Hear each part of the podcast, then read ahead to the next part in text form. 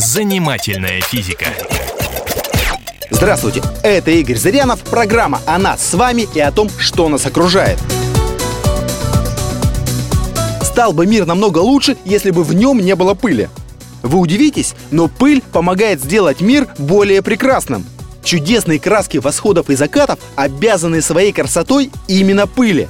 Закаты имеют красный цвет из-за того, что солнечные лучи преломляются в пыли, которая рассеяна в воздухе. Пыль преломляет лучи таким образом, что нам в глаза попадает не желтый цвет солнца, а красный. Если бы в воздухе не было пыли, не было бы ни прекрасных облаков, ни чудесных туманов. В мире издано несколько сотен книг, посвященных разным видам пыли. Среди них есть даже труд «Пыль и закон» – обзор случаев судебной практики, связанных с пылью. На этом, пожалуй, все красоты, связанные с пылью, заканчиваются, потому как приносит она все-таки больше вреда. Что же это такое? Пыль состоит из частичек почвы, останков растительного и животного мира, морской соли, вулканического песка, песка пустынь, пепла и сажи.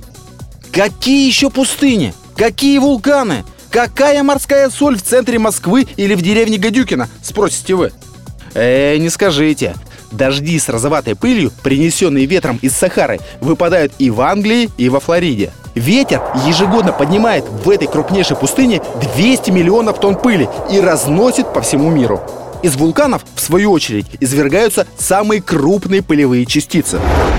Знаменитое извержение вулкана Каркатау в 1883 году выбросило в атмосферу огромную массу измельченных горных пород. Часть этой массы залетела на высоту 50 километров, и через три месяца пыль из Индонезии, где находится вулкан, долетела до Европы. И еще в течение трех лет дневной свет на всей Земле был тусклее обычного, а закаты и рассветы более живописными, благодаря рассеянию света на частицах вулканической пыли. Так что в вашей квартире присутствует и вулканическая, и африканская пыль. И есть даже космическая пыль от комет и метеоритов. Она ежегодно увеличивает массу Земли на 10 тонн. Но это все цветочки. Наиболее важный из природных источников пыли – почва. Потом идут океаны, выбрасывающие в воздух маленькие кристаллы солей, миллиарды тонн в год.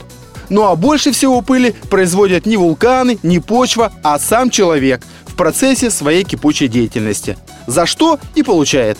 Средний житель большого города ежедневно вдыхает около 500 миллиардов пылевых частиц.